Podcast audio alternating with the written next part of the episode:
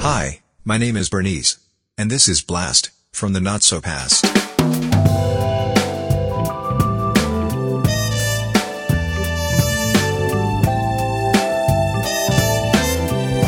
In this episode, we nitpick the Independence Day special, with Quartz, Uncut.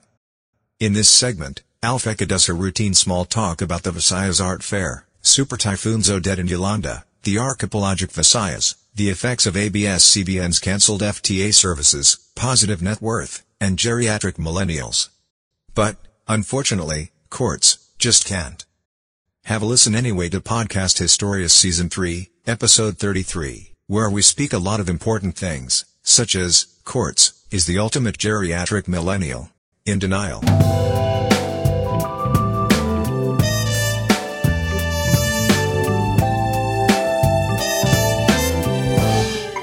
So many things have had happened here in Cebu City since the last uploaded podcast interview, which was around November 2021 with Zane Silva, uh, Visayas Art Fair last, yeah, November. And it was a really, really good interview until Odette happened on December 16th. So Odette is the local name of Rai, um, a category 5 super typhoon that pretty much swept the central and upper uh, southern Philippines last December 16th. And it's really right on the gut. And you know how a few geriatric millennials, which is you know, exclusively Quartz's age bracket. I mean, not me. I'm 29 years and a half, hun. Like a very wise Gen Z, but still young as fuck. But anyway, you know how Quartz's and the few geriatric millennials geographically describe the shape of the Philippines as this hunchback creature? Yeah, Cebu Island literally looks like a spleen. So it's like an island surrounded by the sea. So it was nerve wracking because we had Yolanda back in 2013. So I could practically remember people were a bit panicking about it, but they're not really sure. We're not even sure if it's a category five, if it was the same as Yolanda. But anyway, so when Odette hit the next day, the whole metropolis literally didn't have any running water and electricity in the next 90 to 120 days, which was an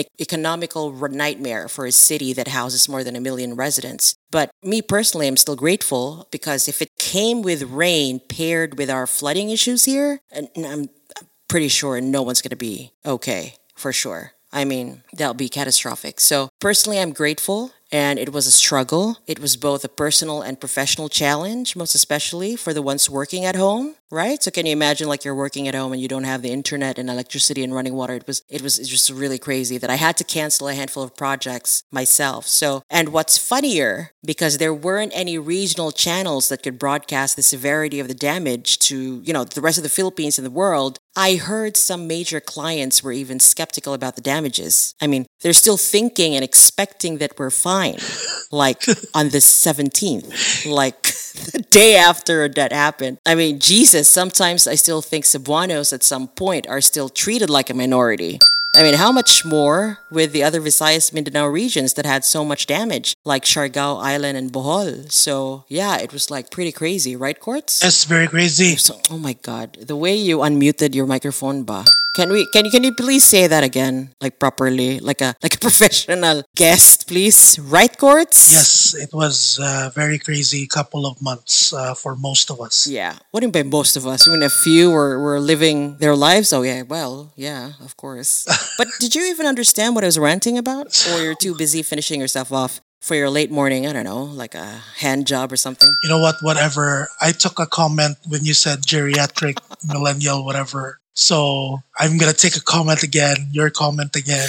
But uh, you know what? Going back, it's just, just you know, it was really crazy. I mean, uh, I don't know. Um, there electricity that really does that to a person. I guess you know. Yeah, those are Um, basic utilities. yeah. Like I, I heard from um, Cebu City was pretty much a pause, right? Yeah. Like I mean, most especially here. I don't know, man, because me when I I went out for a walk uh, the morning after, and the trees were Yeah. the trees were yeah. There's like blockage of um electrical posts. Even the Jollibee sign that was like a metal tube, right? Like w- fell down, and, Yeah. and uh, the, the glasses were shattered. You know how it is. Like it, it really literally felt like there was a tornado or something. But uh, just imagine if there was rain and flooding that happened. to top it off, we were really Um, it was, I think, the beginning beginning uh, stages of the Omicron uh, virus, and everybody was out. Yeah, yeah. Uh, yeah, you yeah. know, so at some point, uh, mid January to February, everybody got the COVID. You got COVID? I I got COVID. oh well. yes, yes, I did. Well, whatever you say, Mr. Hope Pants.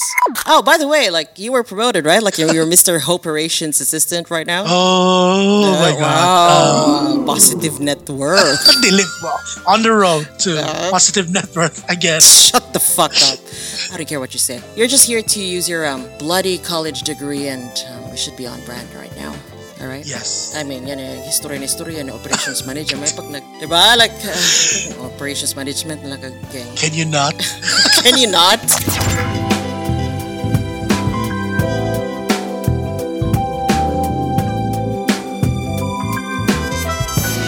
Listen to episode 33, Quartz Uncut.